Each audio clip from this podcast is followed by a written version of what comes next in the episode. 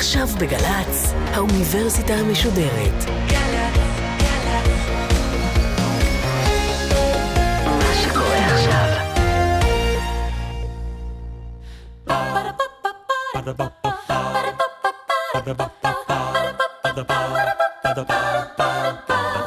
האוניברסיטה המשודרת מציגה מבוא ל עם קובי מידן, והסמסטר פמיניזם עכשיו, והפעם שיחה עם הדוקטור ירון שוורץ, מרצה בתוכנית ללימודי מגדר באוניברסיטת בר אילן ובאוניברסיטת בן גוריון על גברים, גבריות ופמיניזם. עורכת ראשית, מאיה גאייר.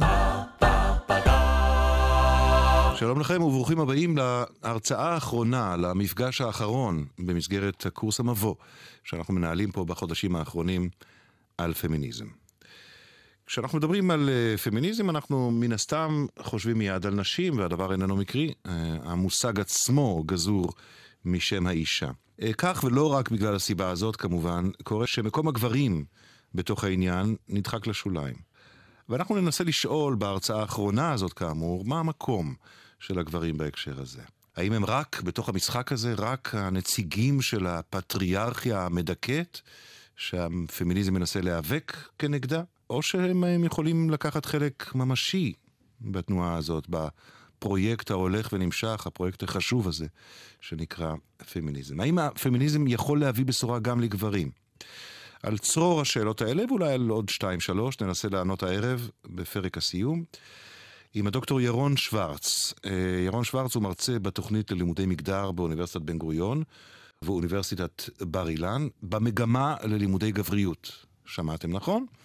ומה שנדמה לי לא פחות חשוב מבחינתו הוא שהוא רכז מגדר בתיכון דתי, בתיכון הרטמן לבנים. אני מקווה שנגיע גם לנושא הזה. שלום לך, אה, דוקטור שוורץ.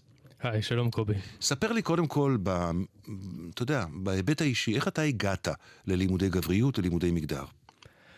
אוקיי, אז אה, אנחנו קבוצת מרצים שמלמדים אה, מגדר בחוגים לפמיניזם, בעצם די קרובים אחד לשני בתוכנית שהביאה אותנו למקום הזה. אנחנו קוראים למכנה המשותף בינינו הקליק הפרו-פמיניסטי.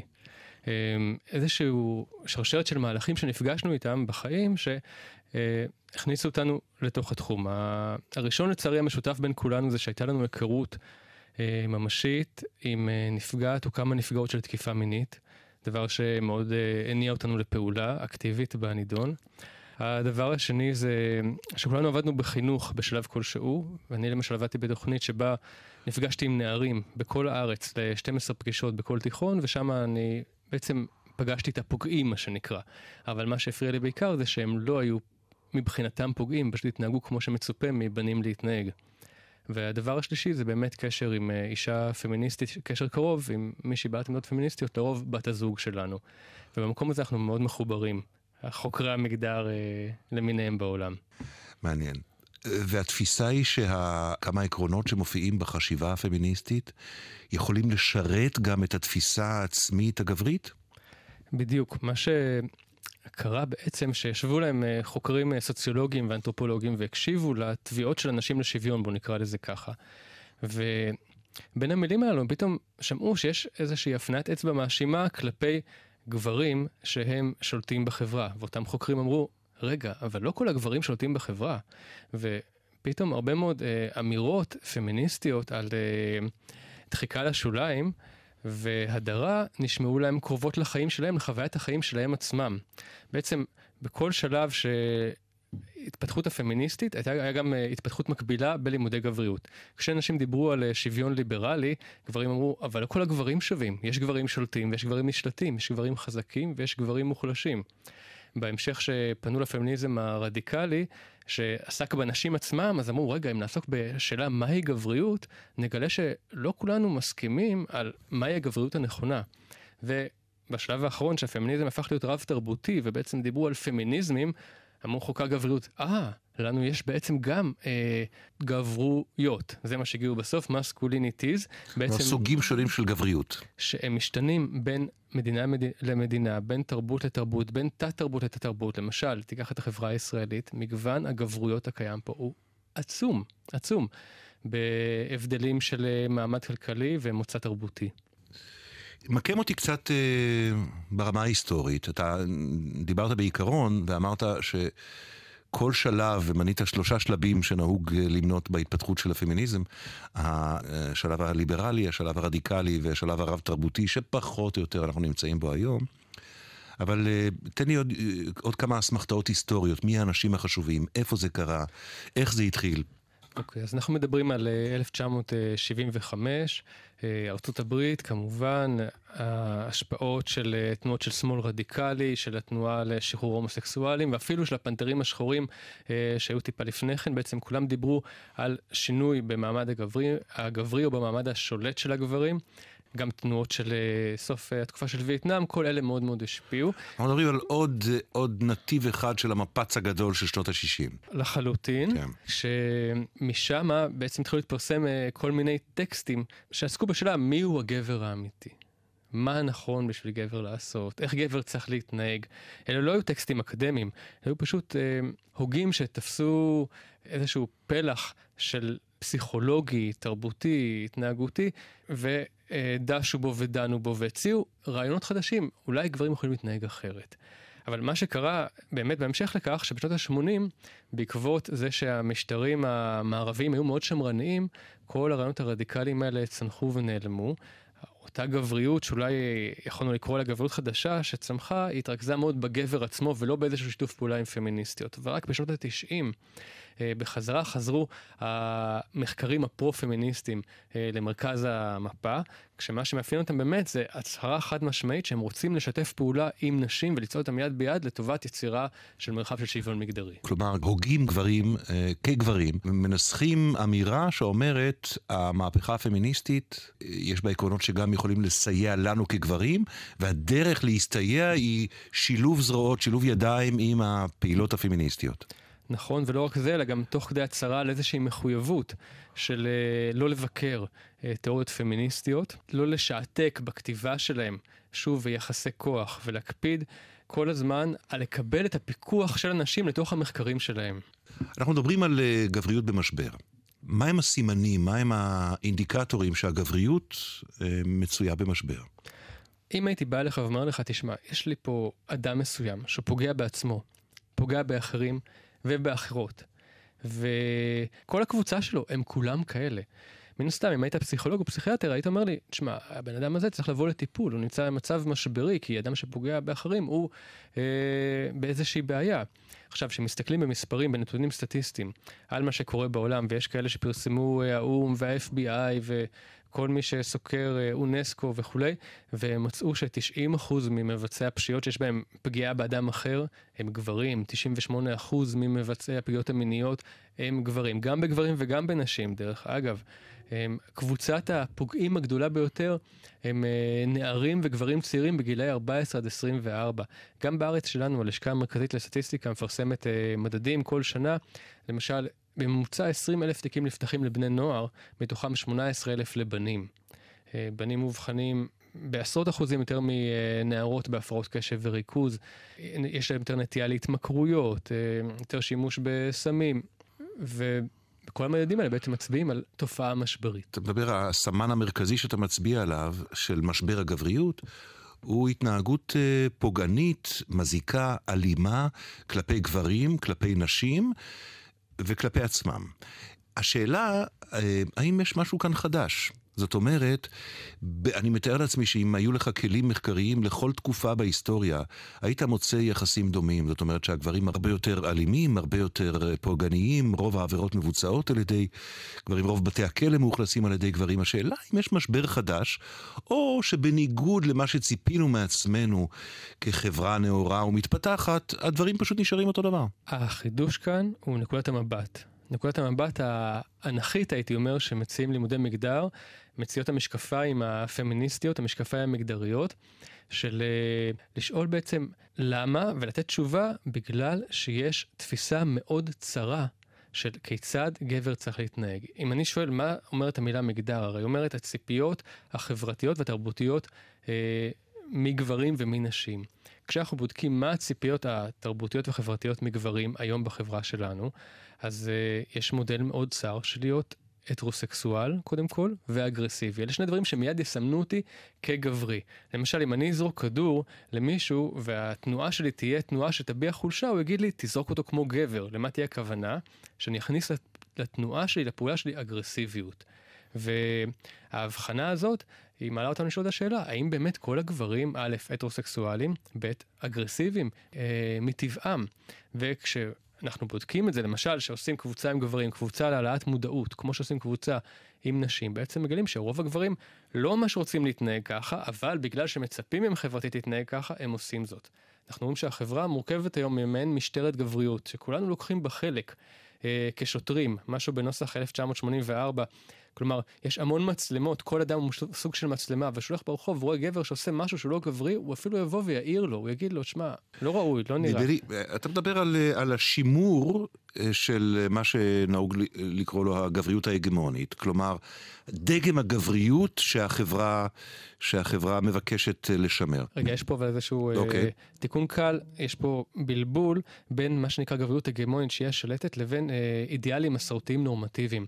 כי האידיאל המסורתי נורמטיבי יכול לאמץ כל, כל גבר באשר הוא, וכשהגבריות ההגמונית זה ביטוי שיותר מעיד על סוג של היררכיה בין גברים. גם אם אתה לא שייך להגמוניה, אתה יכול לאמץ את, ה, את, ה, את המאפיינים של הגבריות הקלאסית, אתה בדיוק, אומר. בדיוק, למעשה הקרבה לקבוצה השלטת הכי קרובה שיכולה להיות לך זה על ידי אימוץ העמדות שלה והדעות שלה אה, וההתנהגויות שלה, למרות שסביר להניח שלא תהיה חלק ממנה לחלוטין. ואתה ועמיתיך מצאתם ארבעה סוגי משטור או צורות משטור שבאמצעותם אה, החברה ממשטרת את הגברים להיות גברים כמו שהיא רוצה. אוקיי, אז אנחנו לא קוראים לזה בדיוק משטור, אלא מנגנוני חברות יותר נכון, אוקיי. שמכוונים אותנו, עכשיו זה לא רק הארבעה אלה, אלא של הארבעה הבולטים ביותר, כשאני מסייג את מערכת החינוך, שהיא מנגנון נפרד שצריך לדבר עליו מאוד מאוד בהרחבה, ואני לא בטוח שאין לנו זמן בתוך השיחה הזו. אמ, אבל אני אגיד בקצרה משהו על כל אחד מהמנגנונים הללו, אז המרכזי באמת אה, הראשון שאנחנו רואים הוא הומופוביה. כשאני אומר הומופוביה אני לא מתכוון ל... אה, אני כן מתכוון לפחד מהומוסקסואלים, אבל כאן הוא מאומץ כמנגנון בתוך החברה ההטרוסקסואלית עצמה. כלומר, זה טאבו שמשפיע מאוד על הטרוסקסואלים, וזה מתחיל כבר בגיל מאוד מאוד צעיר, ומה שמעניין שכל פעם יש לו ביטוי אחר, למשל, בגיל צעיר, בכיתות נמוכות, כשילד יסתובב עם בנות למשל, יראה בחברת בנות, יגידו עליו שהוא הומו, את ההעלבה המגדרית הזאת. לעומת זאת, שהוא יהיה בכיתות יותר גבוהות ולא יסתובב עם נערות, גם יאמרו עליו את אותו דבר. אפשר לומר את זה על הצלחה בלימודים, על קשר טוב עם מורים, על אה, ציות לסמכות. ולמעשה ההומופוביה מעין חלוקה פנים מגדרית בקרב גברים הטרוסקסואלים, שמראה על כישלון להשיג גבריות מסוימת. ומה שמדהים שזו תפיסה גלובלית וחוצת תרבויות. אנחנו מוצאים אותה בהמון המון ארצות ומדינות מערביות ומזרחיות. ואם הייתי שואל אותך, איך היית מזהה גבר הומוסקסואל, לרוב התשובה המקובלת היא דיבור, שפה, התנהגות, לבוש, תנועת גוף. מה שזה אומר שכל דבר שאני אעשה בתור גבר עלול לסמן אותי כהומוסקסואל. מה שמותיר אותי בגזרת לבוש מאוד מאוד צרה, התנהגות מאוד צרה, אה, ביטוי מאוד מאוד מכווץ. אני ממש הולך במסדרון מאוד צר, על גשר צר מאוד של גבריות, שכל סטייה ממנו עלולה לסמן אותי כחריג, ולא סתם כחריג, ולא כאישה, אלא כמישהו שהוא לא גבר ולא אישה. שהוא מעמד מאוד נמוך בחברה אה, שלנו עדיין, למרות עם כל הקבלה אה, של הומוסקסואלים. שוב, אני מזכיר שזה אחד מכמה אה, מנגנונים לחברות, נכון. שהתוצאה הרצויה שלו מבחינת הנורמה החברתית היא הגבריות המדויקת, הנשאפת. אבל שאלה אחת לגבי המנגנון הראשון הזה של הומופוביה שאתה מדבר עליו. לא יודע, התחושה שלי, ואולי אני חי בבועה, שהדברים משתנים בקצב אדיר. זאת אומרת, גם מודלים של הומואים על המסך, גיבורי תרבות הומואים. התייחסות לגמרי שונה, אפילו מבחינה משפטית יש, יש דרך ארוכה שנעשתה וכולי. אתה אומר, לא, אנחנו עדיין שם. מבחינת המשטור, מבחינת החברות, עדיין ההומופוביה ממלאת תפקיד. אז תפריד בין היחס לגברים שהם הומוסקסואלים מוצהרים, לבין מה שקורה בתוך החברה ההטרוסקסואלית. זה כן נורמטיבי ולגיטימי להשתמש בקללה הזאת בתוך החברה ההטרוסקסואלית כדי לסמן מישהו בתור שעכשיו לכמה, לכמה רגעים הוא איבד את ההטרוסקסואליות שלו, את הגבריות שלו, כי הוא עשה משהו ש... הוציאו אותו מהסימון הרגיל. זה נורא מעניין, כי אתה אומר שהמהפכה ההומוסקסואלית, או לפחות, כן, אפשר לקרוא לזה מהפכה בקבלה של ההומוסקסואליות, נעצרת על מפתן החברה ההטרוסקסואלית שהיא בינה לבין עצמה.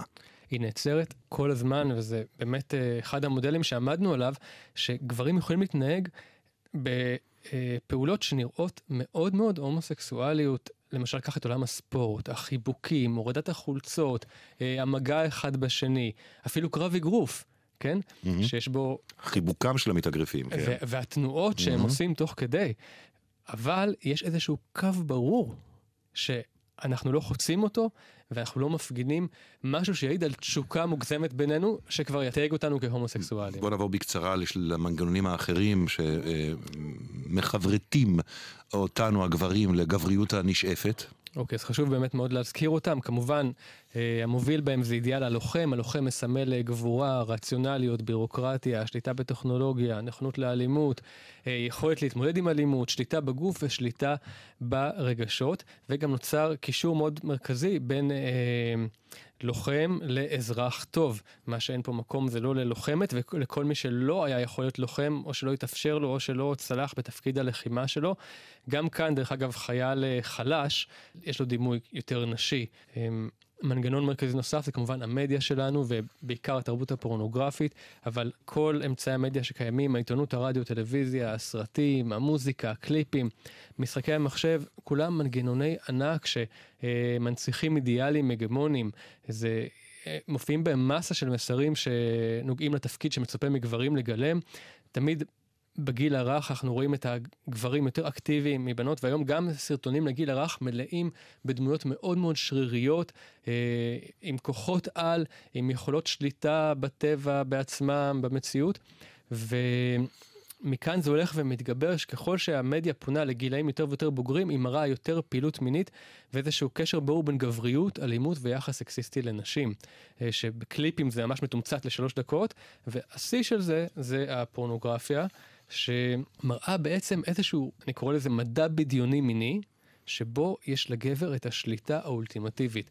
הוא שולט באישה, כי כל אישה היא שמה נתונה לרצונותיו ולגחמותיו, והיא צריכה להסכים ומסכימה גם בסופו של דבר, וגם אם אומרת בהתחלה לא, בסוף היא אומרת כן ואפילו אה, נהנית מזה, כשגם הוא שולט בעצמו, בטבע שלו. הוא יכול להחזיק כמה שהוא רוצה, עד מתי שהוא רוצה, ולבית לפעול כמו מכונה. נדמה לי שהפורנוגרפיה הוא היחיד מהארבעה שבו הייתה עליית מדרגה בשנים האחרונות, והיא כמובן עליית המדרגה הטכנולוגית ושל הרשת.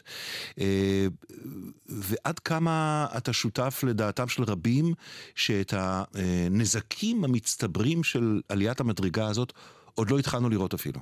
אני שותף לעמדה אחרת שאומרת, אנחנו כבר רואים את הנזקים הללו. אנחנו רואים אותם לחלוטין בקרב החברה אה, של גילאי 18-20 של היום. צריך לזכור שהפורנוגרפיה ברשת היא כבר אה, כתבו עליה ועל סכנות שבה ב-2002. כלומר, עברו אה, 14 שנים ולא עשו מאז כמעט שום דבר, כשאנחנו היום יודעים אה, לנטר את כל הפעילות הצרכנית בהקשר הזה ברשת, ולמשל אנחנו יודעים היום ש-88% מהסצנות שנבחרות לצפייה כוללות אלימות נגד נשים.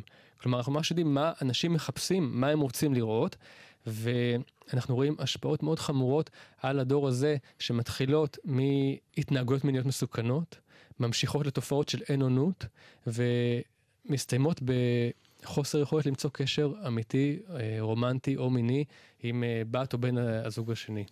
אז מה הם, אם כך, הגברויות אה, החדשות? הגברויות החדשה זה מושג קצת משובש, שאנחנו שואלים אותו מהמדיה, שבעצם אנחנו קוראים לו גברים בשינוי. ובתוך המושג הזה אנחנו היום מחלקים את העולם לארבע קבוצות, שעיקרם לצערי זה הגברים השמרנים, כלומר אלה שרוצים לחזור למה שהיה פעם, גם הם גברים חדשים, כי הם לא, הגברים של היום הם באיזושהי נקודת ביניים. הגברים השמרנים רוצים להגיד, אוקיי, ניסינו לעשות משהו, היה ניסיון של מהפך פמיניסטי, הוא נכשל, בואו נחזור אחורה. אפרופו הטענה השמרנית, טענה שנשמעת היא שהמשבר הנוכחי הגברי הוא דווקא בגלל עליית הפמיניזם. כלומר, בגלל עיבוד התפקיד המסורתי, אה, אני נותן לו פה כמובן לטיעון הזה, זאת אומרת, אה, ההפרה של האיזון בתוך התא המשפחתי, הפרה שהיא גם מגדרית, אבל גם כלכלית אם תרצה וכולי, חינוך וכולי, וגברים לא מצליחים למצוא כבר מאה שנה ניסוח חדש של מהי הגבריות שלהם. אני לא מסכים עם זה כי עדיין גברים נמצאים בשליטה ברוב מוסדות הכוח בצורה אולטימטיבית וברוב מוסדות השלטון ובכלכלה, בחברה, אם תמנה לעצמך במה גברים שולטים, מדובר במים, מזון, אה, טלפונים, אינטרנט, תקשורת, תחבורה, נשק, צבא, כל דבר, okay. you אוקיי. name it. אוקיי, okay. רק מנה את uh, שלוש הקבוצות האחרות. אוקיי, okay, אז יש לנו עוד קבוצה של זכויות הגבר, שמדברים על החזקת ילדים בידיהם במקרה גירושין, אה, שדורשים שגברים יוכלו כן לקבל תפקידים היום ולא יעשו חצי חצי עם נשים, אה, וגם לשלוט בנושא ההפלה בקרב נשים. כשאולי שתי הקבוצות שבאמת מבטאות משהו חדש, זה הגבריות שאנחנו קוראים לה התרפויטית, הטיפולית, אה, שמדברת על אותנטיות גברית, על מודעות עצמית, על גבריות צרכנית, שם גם נמצא הגבר המטרוסקסואל, ושם גם יש את אה, תנועות הגברים, אם תרצה, the men's movement. כשהמודל האחרון, שאותו אני רואה היחיד שבאמת משתף פעולה עם נשים, זה הגבריות הפרו-פמיניסטית. כלומר, אה, גבריות ש... אומרת על עצמה שהיא אה, נאמנה לשוויון מגדרי, שהיא פרו אה, הומוסקסואלים, ושהיא מעוניינת לקיים אה, שינוי ממשי בחברה בהקשר הזה. אתה גם משייך את עצמך לקבוצה הזאת, אם אני זוכר את דברי הפתיחה שלך. נכון. למעשה אני לא יודע אם אתה יכול להיות אה, נאמן לאג'נדה פמיניסטית ולא להיות פרו-פמיניסט. אה, בסופו של דבר, גבר לא יכול להיות ממש פמיניסט, כי זה אה, חוויה נשית מסוימת, ויכול להיות פרו העמדות הללו. אה, כשגברים פמיניסטים הם עובדים גם עם נשים וגם עם גברים. אה, בנוגע לנשים, אז באמת משתתפים בהפגנות ומצעדים, יש גם אה, היבט הישראלי היום בתנועת אסלי, ארגון גברים שהוא נקרא ארגון סרט לבן ישראל, יש ארגון עולמי שנקרא White Ribbon Campaign, והארגון הזה בכל העולם הוא נאבק באלימות כלפי נשים, כשהעיקרון שלו בוא ניתן גב אחד לשני ונגיד לא לאלימות הזאת, היא משהו שמאוד לא מדובר, לפחות לא בחברה הישראלית. אני חושב שרק אתמול או שלשום שמענו ברדיו על ארבע נשים שאו אה, נפצעו מאוד קשה או אה, נרצחו לצערי על ידי אה, בני הזוג שלהם. מה שמדהים באלימות נגד נשים, שאנחנו, שמצופה מאיתנו באופן מסורתי, דיברת על תפקידים מסורתיים, לשמור על ביטחונם של נשים, אנחנו אלה שהכי פוגעים בהם. אז הפרו-פמיניסטים, כמו שאתה מכנה אותם, אני מבין שדבר ראשון, התפיסה היא שאנחנו כגברים חייבים להשתתף בחלק מהמאבקים הפמיניסטיים. אבל האם יש תפיסה נוספת לגבי מה אנחנו צריכים לעשות עם עצמנו, מעבר לשותפות במאבק? בוודאי.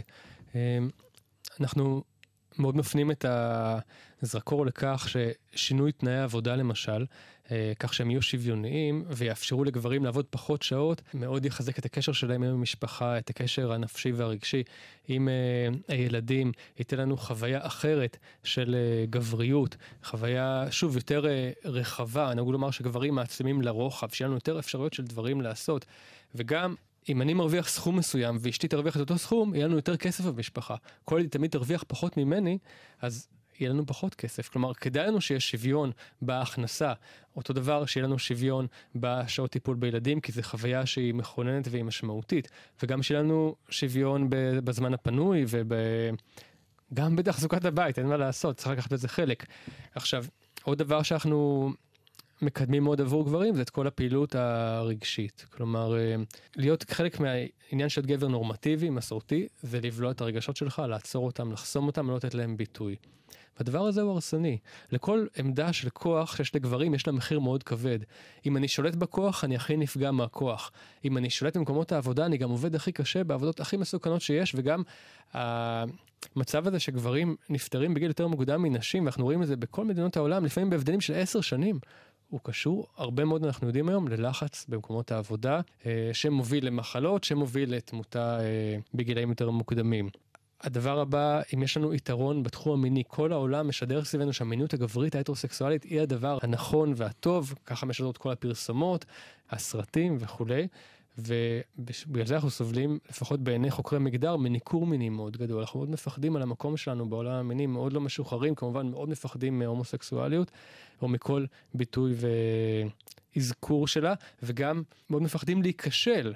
למשל, תרבות הוויאגרה היא תוצאה של אה, ניסיון לשמר גם בגיל מבוגר את אותן יכולות שהיה לך בגיל צעיר, למרות שאולי אתה בכלל לא צריך את זה.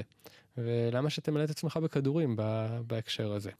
ולסיום, ובקצרה, אני יודע שזה נורא נורא חשוב לך, גם היכולת שלך בשנים האחרונות להיכנס לשדה החינוך. אתה אמרתי בדברי הפתיחה, אתה עובד בבית ספר דתי לבנים בהרטמן. מה אתה עושה שם?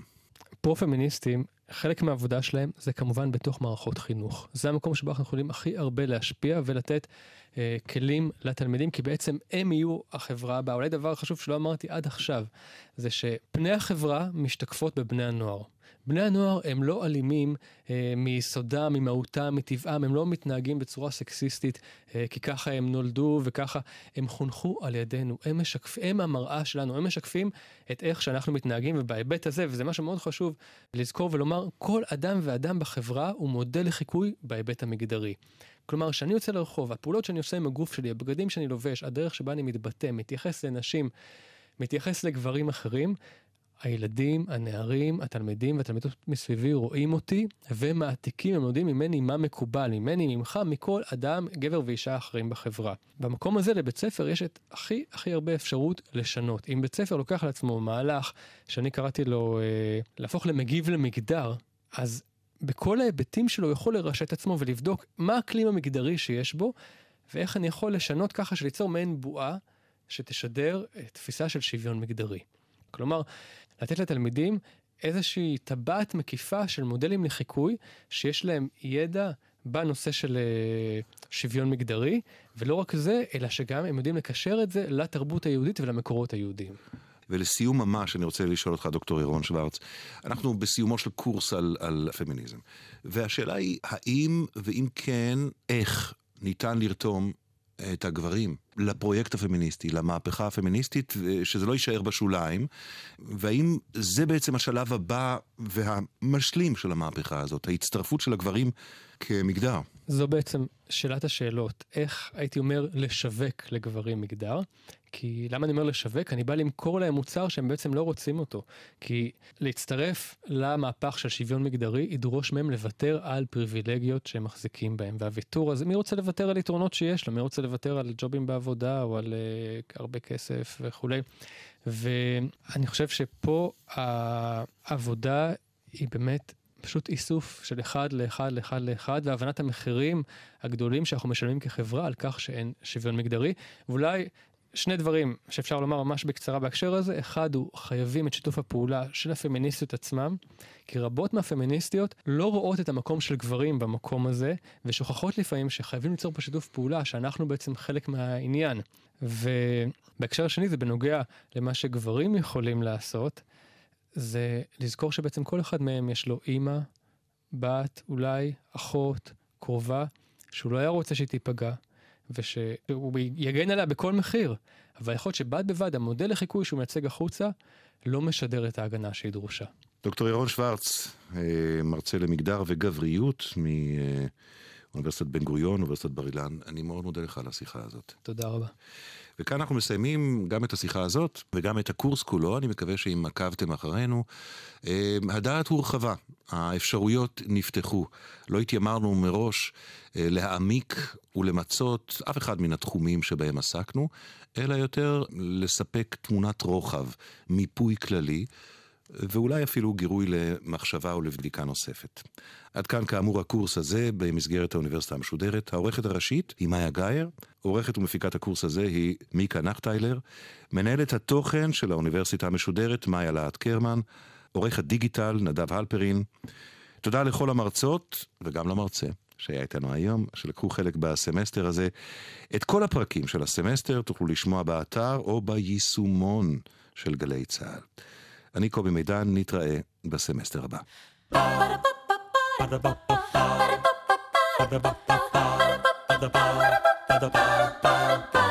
האוניברסיטה המשודרת, מבוא ל. קובי מידן שוחח עם הדוקטור ירון שוורץ, מרצה בתוכנית ללימודי מגדר באוניברסיטת בר אילן ובאוניברסיטת בן גוריון, על גברים, גבריות ופמיניזם.